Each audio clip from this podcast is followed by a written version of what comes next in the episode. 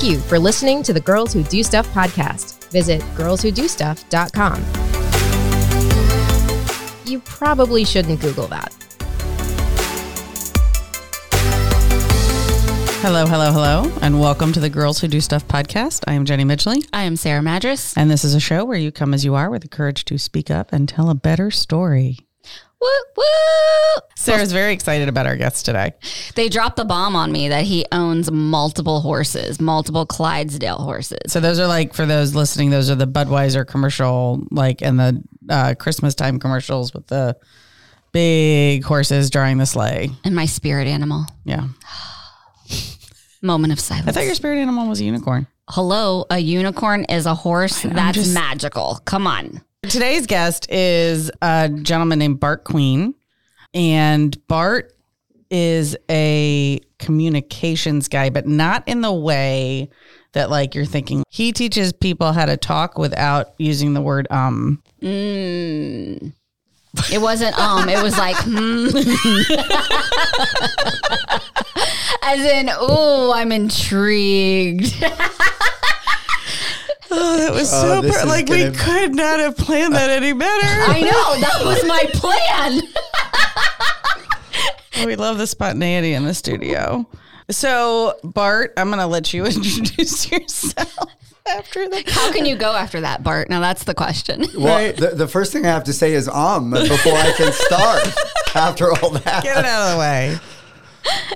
it's an absolute pleasure to be a part of your show today. Thank you. for having me on.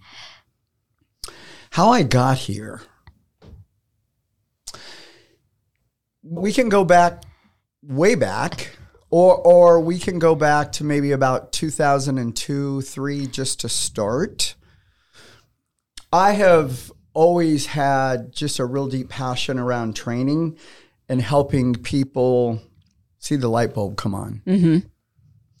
And part of that for me is just seeing people reach their full potential. When I came across this skill set around communication, I just fell in love. And in 2002, I made the commitment to start my own business. Why did you fall in love? What was it about it that you fell in love with? I saw people empowered.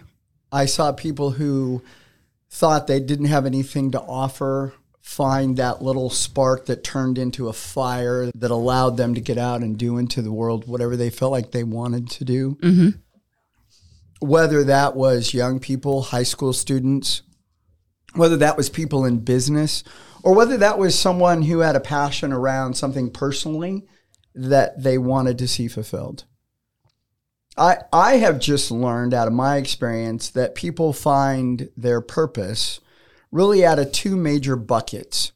They either find it out of their passion, something that they just love and they want to go do, or they find it out of their pain. If you really look at a lot of people who bring change to the world, it comes out of some type of pain that they've experienced Mm-hmm. and they become the voice of that pain to help other people not go through the same thing. But being able to believe in themselves enough to articulate that can become a challenge. Mm-hmm. Yes. And the first voice in my mind that they have to turn off, guys, is the voice in their head. Because as soon as they make a commitment to say, you know what, I want to do this, the next thing that happens in their head says, you're not smart enough. Mm-hmm. You don't have enough money. You don't have enough education. You don't have enough experience to really do that.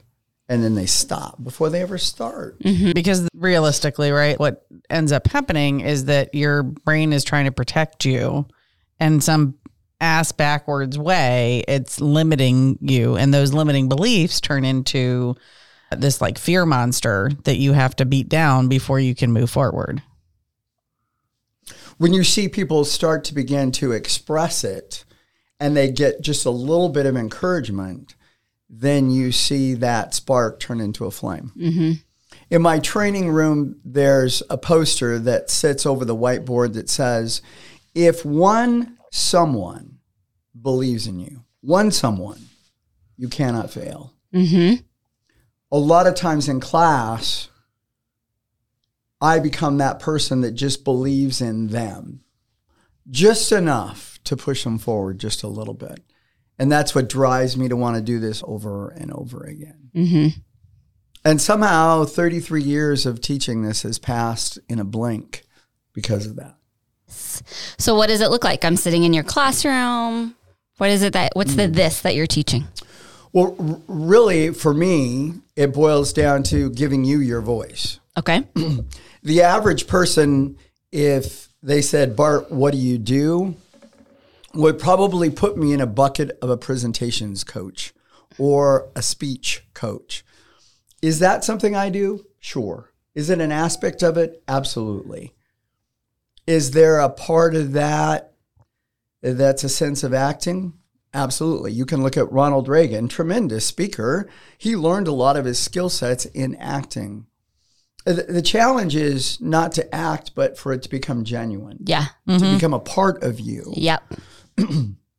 And this is where I always come back to a statement I make almost every single day.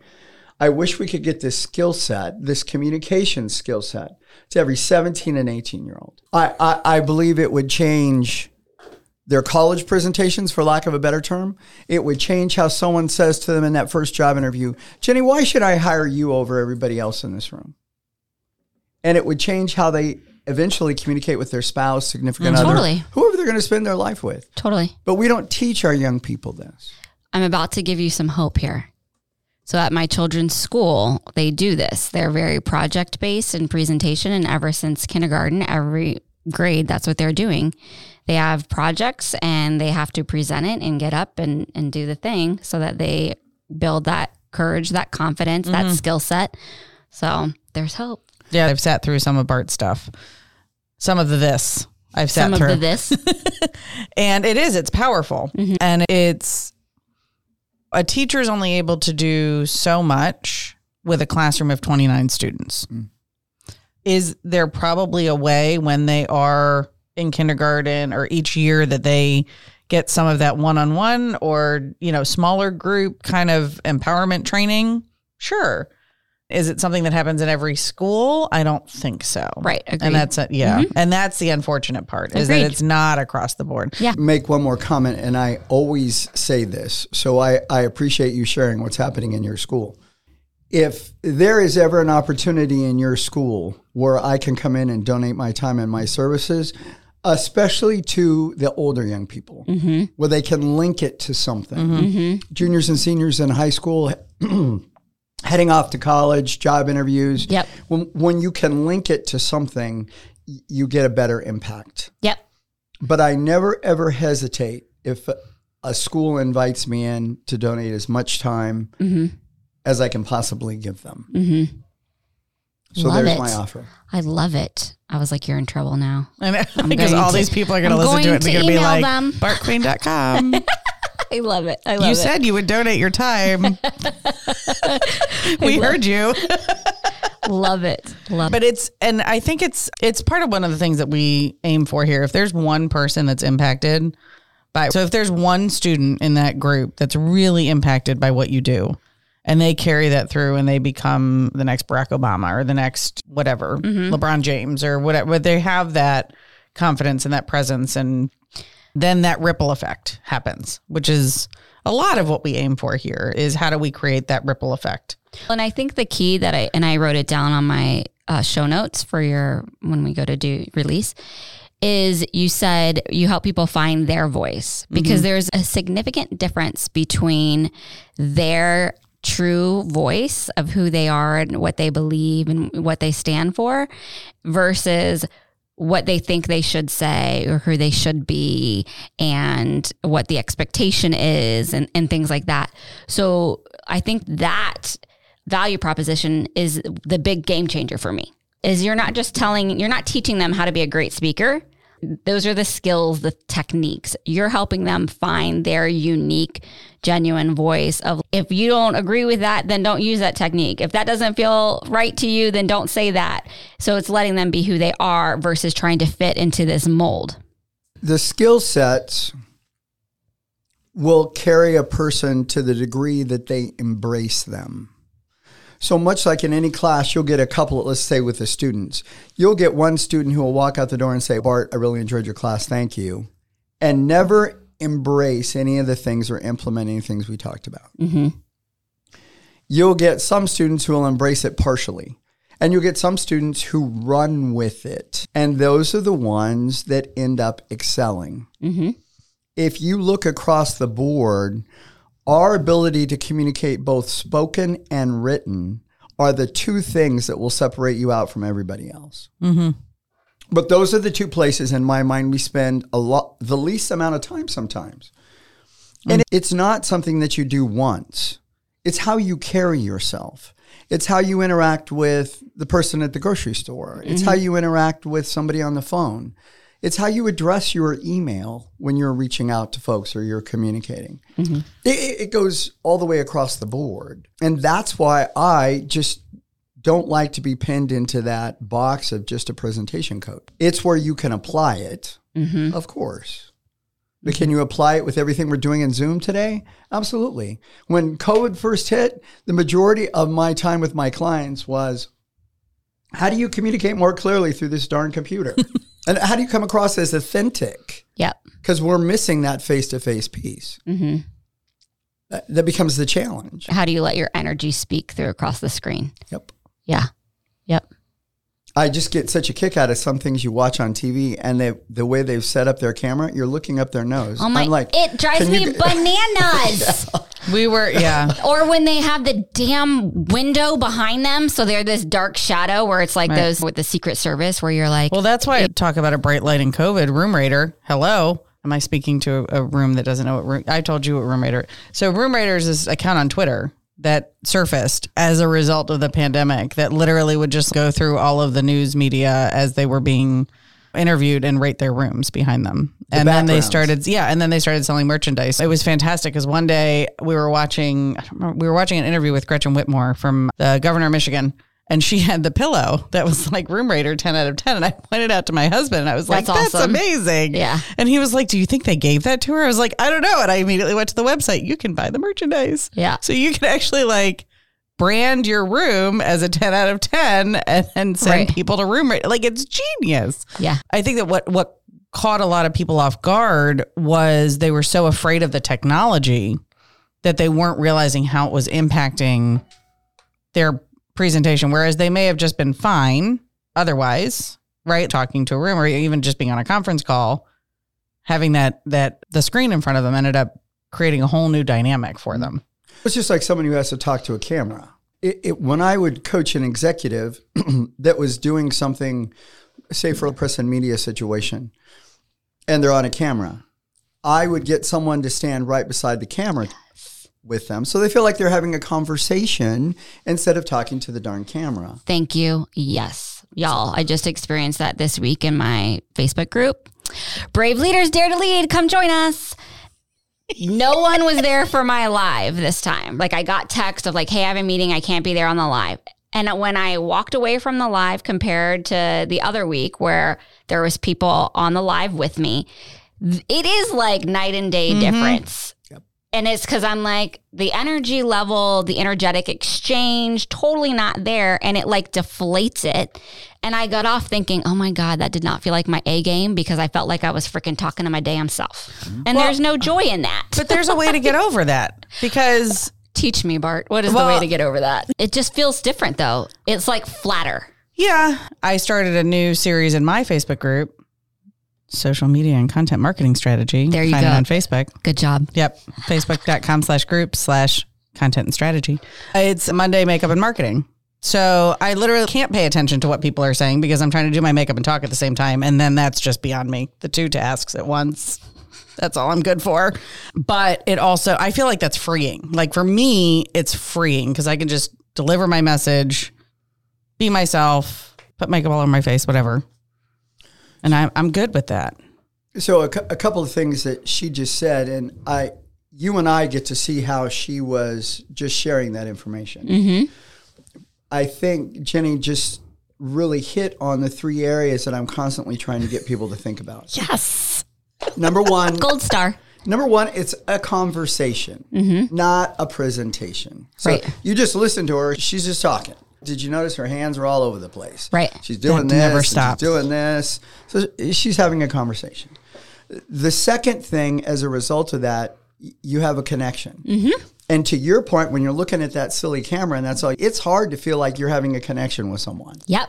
That's it's not what- like having a cup of coffee or a glass of wine with somebody. Yep. And the third thing is w- when you have a conversation and you feel the connection, you're far more confident in, in just sharing from your heart. Yep. Everybody wants, when they break into presentation mode, they feel like it has to be perfect. And when you feel like you have to be perfect, you put yourself on a performance treadmill. And then you let go of everything that was so natural that Jenny just did. Mm-hmm. And you can't be yourself. Mm-hmm. When you sit down to have a conversation with your husband or your children and you're driving home, you don't say, okay, now this has to be perfect. I have to say it exactly like that. You don't do that. Mm-hmm. You walk in, you sit down at the kitchen table, you're with your kids and your husband, and you have a conversation. But when we get in front of a customer, or you get in a situation like what we're doing right here today, and you feel like it has to be perfect, then you just set yourself up for failure. Mm-hmm. If there's one thing I have to say to executives at keynote speeches, it's can you pretend you're in your living room for me? Mm-hmm. Because they'll get up on stage and do something, and then when they walk down the hallway with everybody else, they're totally different and they lose, in my mm-hmm. mind. Mm-hmm. Yeah, I gave up on perfection a hell of a long time ago. It's what you Don't do care.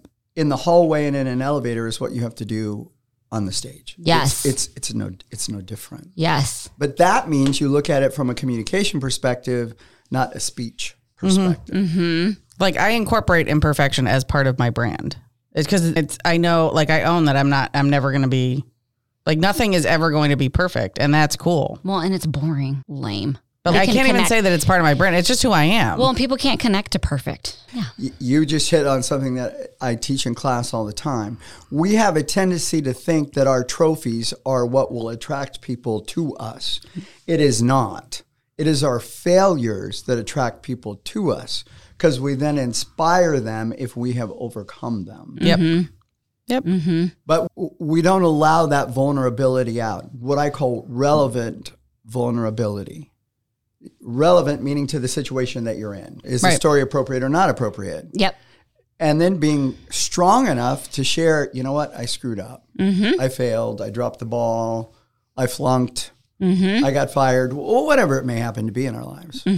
And I think what's interesting is that each of us work with our clients in a different way on accepting that vulnerability mm-hmm. as a part of helping people understand you better and mm-hmm. be attracted to you. Yep. Yep. So share with us one of your failures. Oh my gosh, that would take us through about tomorrow, probably. Just one. Really? no, that would be a series of failures. Can I like just what start with failure would take us to tomorrow? you I- have to share. Can I start with just getting up this morning?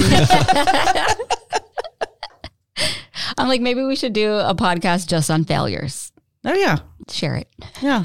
Totally. We'll crowdsource it. We can that's an idea. Put it down for season two. I don't have too many regrets. Mm-hmm. Not too many. But one that still breaks my heart is with my dad. My father and I, like many father and son, butted heads. If dad said it was blue, I said it was black. Mm-hmm. We, we never really saw eye to eye. and my father f- ended up coming down with four stage bone cancer. And I packed my bag and I moved home to look out for him. Mm-hmm. I'm an only child. Mm-hmm. So, always in my head and my heart, I thought that was a place where I could help. Mm-hmm. But in the 10 days from the day he was diagnosed to the day he passed, I, I never had the guts and the courage to sit by his bedside and say, Dad, let's clear the plate. Let's settle our differences and be good with each other. Mm-hmm. I never did that. And of course, once the person's gone, you never get a chance to go back and fix that. So that has helped me at times have those ha- harder conversations today Mm-hmm. that I that I need to have. That would be a big failure for me as a son, I think. If he was sitting in that chair next to you right now, what would you say to him? I would tell him that I loved him. My father only said he loved me once in my whole life.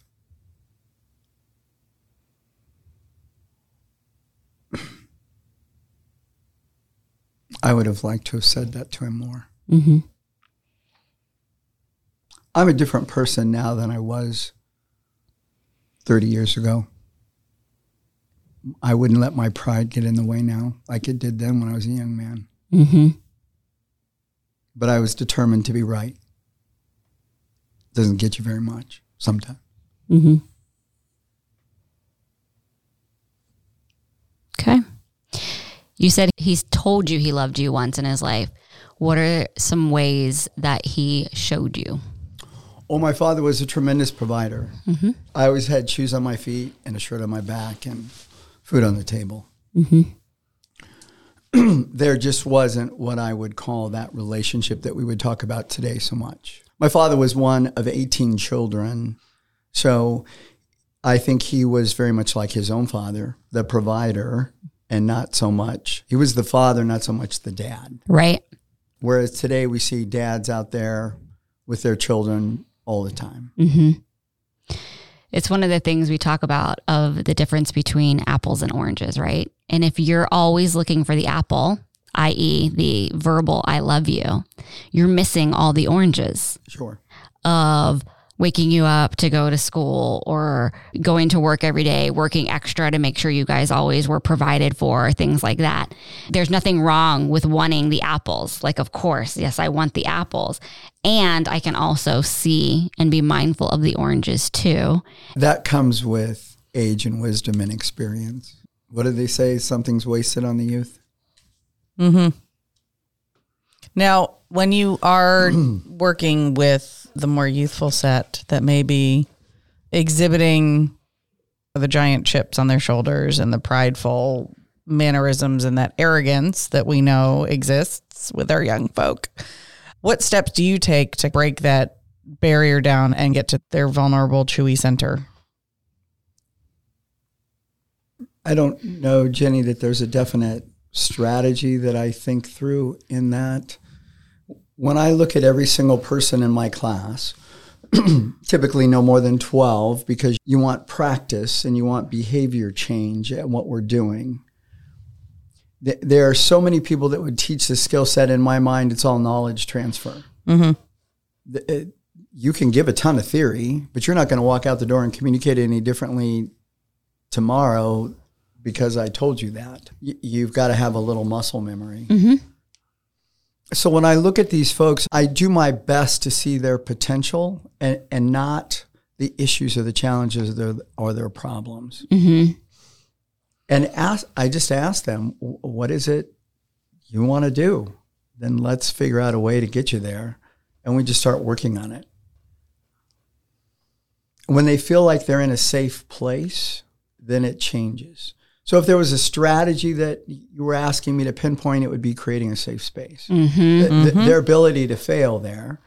And I will tell this to the class. I get to be the critic. I'm the coach. Only thing you can do with each other is offer points of praise. So mm-hmm. in this room, points of praise only to each other.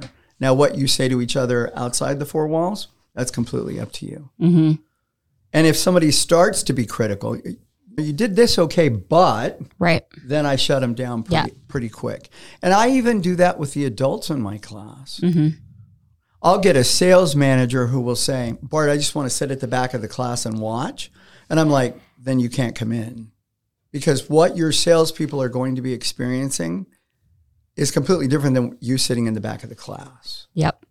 And that's going to change that entire dynamic. Mm-hmm. Oh, absolutely. Because they're mm-hmm. going to feel like they have to be perfect mm-hmm. again. Mm-hmm. And they're sitting under judgment, literally. They're not going through it together. Right. They're they're doing it and this above them person is watching them judging, critiquing, grading, so to speak. I Yeah. think one of the greatest benefits that I have seen in, in the course of my career is a sales manager with his sales team or her sales team go through it together mm-hmm. with that idea that iron sharpens iron and so does one person another. Yep. They, they make each other better. Yep. Because your strength may be Jenny's weakness and her mm-hmm. strength may be your weakness. Mm-hmm. But together, you're far more powerful than you are apart. Totally.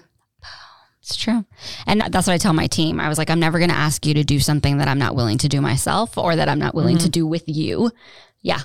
And I think that's the difference between like leadership training and experience and management training and experience, right? Because in management training, they teach you to provide what is it, constructive feedback with the sandwich method, right? Praise, criticism, praise, right? It's not that you're creating a safe space and saying, hey, you know what? I'm going to give you feedback so that you can excel. And we're going to talk about where you could improve but I'm not going to be critical of you. That's the difference between a leader and a manager is going to manage your behavior and tell you what you're doing wrong versus somebody who's exhibiting strong leadership skills it's going to be like, you know what, let's rise up together. I think leaders get curious mm-hmm. and managers get critical. Mm-hmm. Mm-hmm. I always try to, in my coaching in class, it's a three to one ratio. So if you were up front and I was getting you to do an exercise, I would give you three points of praise to one point of coaching. You did this great. I really liked how you handled this. The way you said that was was wonderful. Now I want you to think about X, mm-hmm. and let's practice that a couple of times. Mm-hmm. And you do it over and over until that becomes a point of praise. Mm-hmm. So it's turning that what might be an opportunity or what other people may see as a weakness into something that's more neutral and then into more positive. Right. But it, it's a path, just like an athlete. And the way you just presented it right there, it's presented in the coaching model versus criticism. Mm-hmm. It wasn't, you didn't do this, you should have done it this way. That's not how you presented it at all. Yeah. Yeah. So people are able to receive that. Mm-hmm. I, I think the other thing that's made the program so successful is that I lay out a standard. Mm-hmm. So I'll say, guys, here's your golden rule. Here's the, the principle I want you to embrace. Now let's strive for that principle. It's a constant seeking excellence, not perfection. Mm-hmm. But if you don't have a standard or the gold bar, whatever you want to achieve to, well, then uh, what are you what are you reaching for? Well, it's just like any goal setting. If you don't know what your goal is, how are you going to know how to get from point A to point B? You'll get like you'll go off track with distractions, things like that, rather than if you know what the goal is, is this going to give me traction to the next mm-hmm. stage closer to the goal, mm-hmm. or is it a distraction that's going to veer me away from the goal? John F. Kennedy once said that the mass of all men only hit what they aim at. So, to mm-hmm. your point, if you don't know what you're aiming at, how are you ever going to hit the target? But getting people to pinpoint that sometimes is difficult. They, they just don't have the focus to be able to do that. So one of the common things that I'm hearing throughout all of this is your role as like the helper. Is that something that like has been ingrained in you that you've always been the helper or is it something that you learned along the way or what kind of drove you to to that kind of model of entrepreneurship that you were going to be a helper?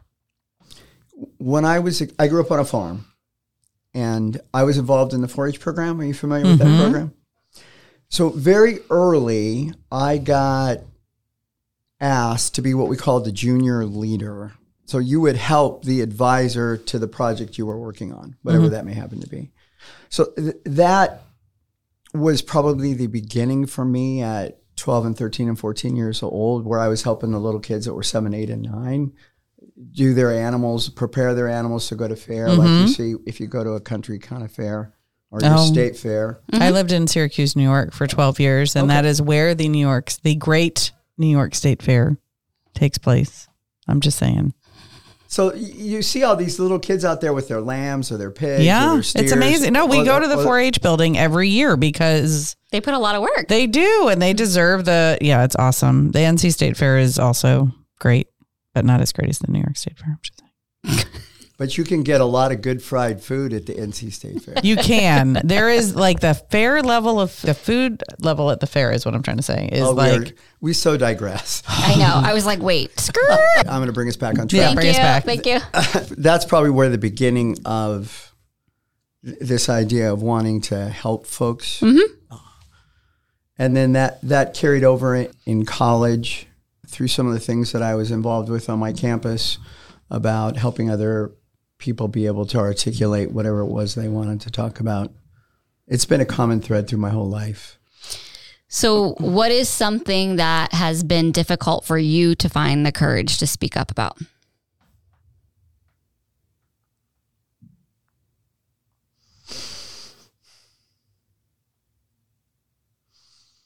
I, I think that would be more around just sharing about your personal life. So even though we can talk about relevant vulnerability, there are things in everybody's life that we like to keep under lock and key. We, we have to keep protected. I'm no different than anybody else in mm-hmm. that area. And it's finding the place that you can find trust, or or not only the place but the people, Yes. yeah. and not feel like you're under some form of judgment, Mm-hmm. no matter what that group is. Mm-hmm. Absolutely. I work with that with my clients all the time. The difference between personal and private. You can be personal. You can show your personality. You can have shared experiences. You can create emotional engagement with your audience. You can do all of that and still keep those things that you want private off the off the table as far as discussion topics. Right. But people don't understand that. They think that like people hear that they should be vulnerable, they should be authentic. They think that they need to verbal vomit their entire life story, and that's the o- that's the opposite. Actually, if you're very if you're intentional about it, your message comes across that much stronger and clearer. And I wasn't even when I asked the question, I wasn't even asking private stuff. I was saying like, what is something? Tell me all your secrets. Right, exactly. I was more like, what was something that it was difficult for you to find the courage? You found the courage, you spoke up about it. And then mm. what was that? Because I think it's important for listeners to know yes, it is difficult to find the courage to speak up about things. When you do find that courage and you go through that experience, how you feel on the end, on the mm-hmm. other side of that. That's what I think is important for people to uh, understand and experience and learn from because it's not just getting stuck in the initial mm-hmm. fear. It's how I'm going to feel after I move through that mm-hmm. and find the courage to move through it. Yeah, you want to be proud. Like you're, you should be proud of your accomplishment. You shouldn't be so prideful that you don't try new things. Yeah, I think I'm sure both of you have read some things by Brene Brown. I have no idea what you're talking about. Sarah is a uh, Daring Way certified facilitator. ah, I'm certified in all things Brene Brown. Yes. Okay. I, I have so enjoyed her as an author a- and the principles that she's taught. And I've incorporated those into class for many of my folks. Uh, I've seen with it. that idea of relevant vulnerability. I will also tell them nobody cares about your therapy, but people don't mind knowing the lesson you learn Correct. from your therapy. Correct. Exactly. Yep. Yep. Notice how he still didn't answer the question. Look how good he did that. He did. I just would like to highlight how professionally he just sidestepped that. I told you this was going to be a fun interview. Yay. At least you didn't say I spend it, No, you you did a very beautiful dance. Mm-hmm. Mm-hmm. which is And then I tried to pull you back in and spin you around, and you're like, nope, spinning back out, Sarah. spinning back out. I don't fault you for trying. Right. I think it's interesting though that people spend so much time and energy trying to learn how to be a better speaker when if they would stop listening to the voices in their head, like the answer is actually quite easy, right? It's about just owning your voice. Yes. Like for- it's simple, it's not easy. Let me put it that way. It's a simple answer, but it takes work to get there. I think there, it, it's no different than an athlete. You could make a decision as a young person saying, I am bound and determined to go to the Olympics. Okay, nothing wrong with that. I'm bound and determined to get my voice. I'm bound and determined to talk about what I'm passionate about. Mm-hmm. Nothing wrong with that. And then there's a journey to help get you there. And it's a lifetime journey. I'm not going to look at you and say, okay, you want to go out for the Olympics, you want to do the shot put, let's go practice once. Now get on a plane tomorrow and go to the Olympics. you, you're, you're not going to do that. The idea of learning to be a good communicator is a lifetime journey. Mm-hmm. Because how you communicate with your children today at their age, when they're young adults with families of their own, you're going to communicate with them totally differently. Mm-hmm. Mm-hmm. Y- Not only have they changed, but you've changed. and maybe your whole thought pattern or what you believed when you were 10 is no longer true when you're 20 or when you're 60. Totally. Mm-hmm. No, absolutely. And even like a day by day, it can change. Yeah. I think that there's like I still it goes back to intention, right? Like it's how open can you be with yourself and honest can you be with yourself? How vulnerable can you be with your partner or your kids or whatever and let them know that vulnerability isn't weakness. It's strength. It's our greatest measure of courage. Yes. if you think about it from my idea of the athlete is constantly sharpening their skill. Mm-hmm. They're always looking for new ways to enhance their game. Mm-hmm. And that should be, in my mind, our philosophy of how we're articulating ourselves. And within that, there are certain skill sets you want to look at. Most people would call it body language. I call it delivery mechanics. It's the same thing. But you have to think about what you're physically doing when you deliver a message mm-hmm. and how that mm-hmm. gets perceived. And people in my class will go, Well, that's really uncomfortable. It was it was very uncomfortable. And, and, and I will come back to them and say, You know what? It's not about you, it's about how I perceive you. Yeah. That matters. Yeah. He has issues with my ripped jeans. I, I do not. It's funny. No, I'm just kidding. And I'm like, it's so funny because he said that, and I was like, I only had my arms crossed because my hands are freezing and I'm trying to warm them up.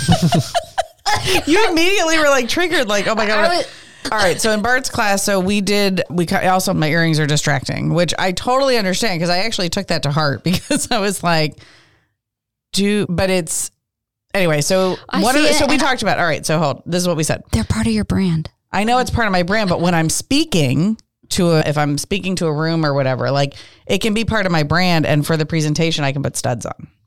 Or, but he actually had me pull my hair up away from my face, take off my earrings, and stand differently, and then ask the room how they perceived me. Oh, interesting. Yes. So fun. it was very interesting and it was very it was there was a, vi- a big difference and i had to smile because my natural is rbf yes and that's because the corners of my mouth pull down like that's just a natural thing that i have to work against with my don't they have those things that like those muscle those things you can put in your mouth and Stop like it. anyway Stop it. Stop um, it. So, Jenny, if I let me interrupt and to, to bring her up to speed just a little bit, come back to the principle I was trying to share with you. And that was to, to build your command presence, build that, and reduce the distractions that causes Bart Queen to not want to listen to you. yeah So you're always looking for that. Mm-hmm. And then to balance that, you're always looking to promote your sense of authority and balance that with your sense of approachability. Mm-hmm. So we're always looking for that balance. And mm-hmm. that's that fine tuning piece. I would never, ever want you to compromise who you are or your brand. I would want you to think through in that situation what will cause that lady and that man to not want to listen to Right. you. And if this message has got any value to it, then you're going to make a choice based on that. Hmm. So it's first about knowing your audience and Absolutely. recognizing how you can incorporate those authentic and vulnerable parts of yourself to make sure that you're not sacrificing that component while also making sure that you are providing the best experience possible for the listener. Yep. Always. It's always about them. Everything that you do and you communicate is about who you're communicating with, the receiver. right. It's not about you. Yes, that's so good. It's not about you, it's about the receiver and their perception of Mm-hmm. you. And so that hits because if I'm being totally honest, right? Like one of my like deep core fears is that my heart's intention will not be clearly understood. Like what is in my heart and then when I communicate verbally, the mm-hmm. receiver is going to hear something differently.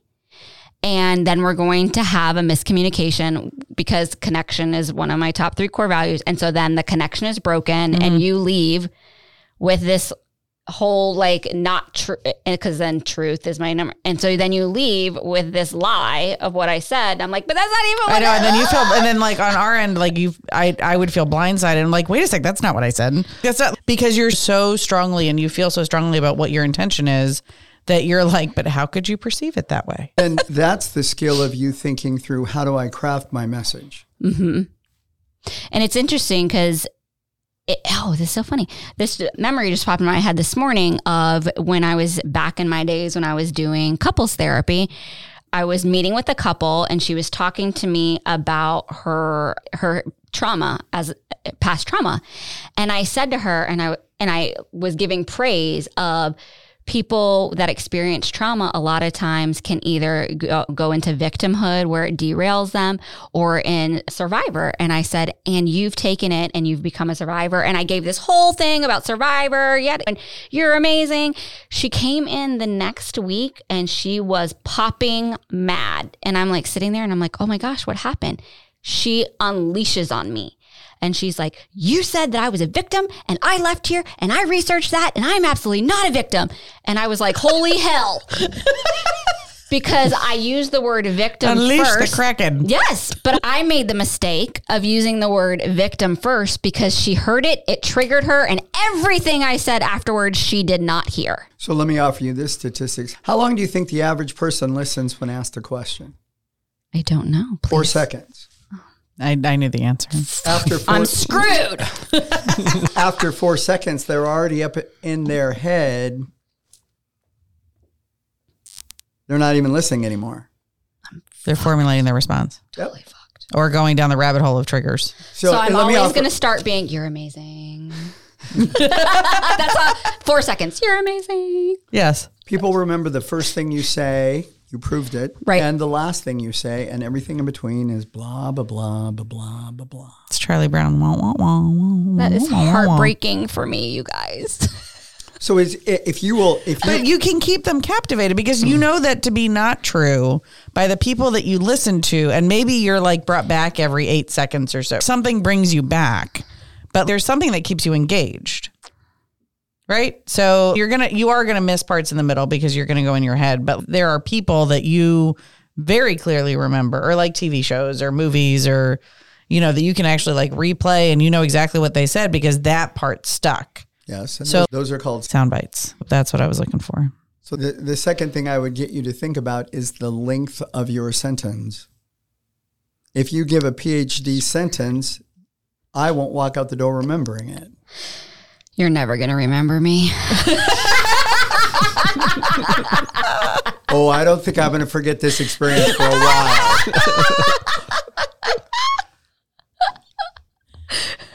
I know. It's just so good. No, Sarah, and now everybody, please don't, uh, listeners, don't just question every uh, presentation you've ever given and wondered if people were like imagining the abominable snowman in their head instead of listening to you. I'm just saying. You have given significant and memorable sound bites in your life. So I'll offer you one more thought. I'm already in a ball on the floor. Part. And both of you have demonstrated this in my mind. In any communication situation that we're in at the highest level, 100,000 feet, you, you only have three major goals, and everything comes down from that. How do I build trust with my listeners or listener? Mm-hmm. How do I build a relationship with them? And how do I keep them, to your point, how do I keep them engaged? Mm-hmm. Mm-hmm. It, boil- it's, that's it. So you think about your kids; they're always on their phone, and you're going, "Could you put down your phone?" Because they're not engaged, Right. right? Your, your spouse. Do I have enough trust factor with them that I can share this deep dark secret with them, or something I'm struggling with? It's all about trust and relationship. right. Mm-hmm. Cool. And that is a perfect time to segue into the lightning round. I love it every time that sound comes on. The guests' eyes are like, "What the hell's happening? Right? What's about to happen?" And Joe just gets so giddy to be able to push the lightning round button. I have so few things to do. it's my one thing. Don't take away my joy. Joe, I was hoping that you'd pipe in and help me out a little bit, sir. I feel a little ganged up on. And you just sit over there and smirk as they tear me apart. The relationship and friendship apart. I thought I had with you is Right. over. Bart has no more trust in Joe has to rebuild trust. And I think of all those coffees I brought him for what? But also, I didn't say. Truth. I was just really trying not to. You, And yeah, you better though. Joe, when I when we were like rounding up this morning, and Joe was and I was like, "Yep, Bart's coming in. He has a hard stop, blah blah blah." And then we have another guest at eleven. He's Bart's the only person that I've ever recorded that has never said um. Nice. So You know how he's doing it, right? Are you watching him? yeah, Okay. Go ahead, lightning round. What am I doing? You. you it's the power of the pause. Yeah. It's also the power of a short to a medium sentence. Hmm. That's a skill I need to learn. yep. Yeah. Okay. Moving on to We're gonna, we're gonna count how many ums So are in how, this. how, how long can we distract them, Joe, from one All right, I'm, ready? from what I'm You're about running to out the clock. We got Right, the we are hard stop. the clock. All right, guys, come on. All right. What is the number one thing on your bucket list? It's been on my bucket list since 2008. Give a million people their voice. Nice. What is your favorite place in the world? On your farm with your horses? Oh no, wait, that's me. I, I, ha- I have a 93 year old friend that when I travel abroad for work, she always goes with me. Mm-hmm. And we always have adventures together. I think my absolute favorite place would be South Africa. Uh, we took a train ride from Johannesburg to Cape Town that was steam train. It was just wonderful. That sounds amazing. That does. It's a beautiful country to see. Did you know that Outlander is partially filmed in South Africa? I did not. Hmm. I'm going to Google that. okay. What is your number one favorite book? From a business perspective, some of John Maxwell's books I sincerely enjoy. The 21 Irrefutable Laws of Leadership has always been one of my favorites. Mm-hmm. From a more personal perspective, I'd probably say the Bible. What is something people often get wrong about you? Interesting question. I think a lot of times people misinterpret my generosity. Ever since I was a little kid, being an only child, the, the people who babysat me had five kids. So during the summertime, mom would say something like, Okay, I'm going to bring you home a treat or a toy. And what would you like? And I'd say, Squirt gun. Remember, you get 50, 59 cent squirt guns. Yep.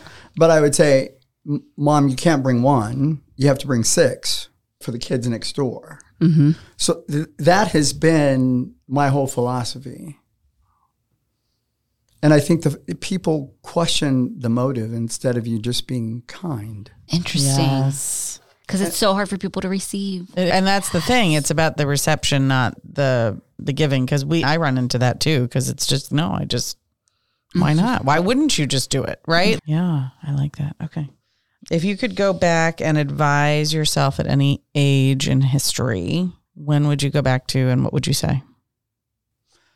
I would go back to college and I would have someone advising me about how to handle my college career more, not accurately, uh, Did you have too much fun, Bart? more effectively. I, I just didn't, I didn't have any guidance. Did you So not I- apply yourself? I floundered pretty well. What keeps you up at night? I hurt for the times that we're in right now, all across the world, for just the lack of value that people show to others. Just the human factor. Leave politics out, leave your religious ideas out, leave everything out, and just see each other as a human being.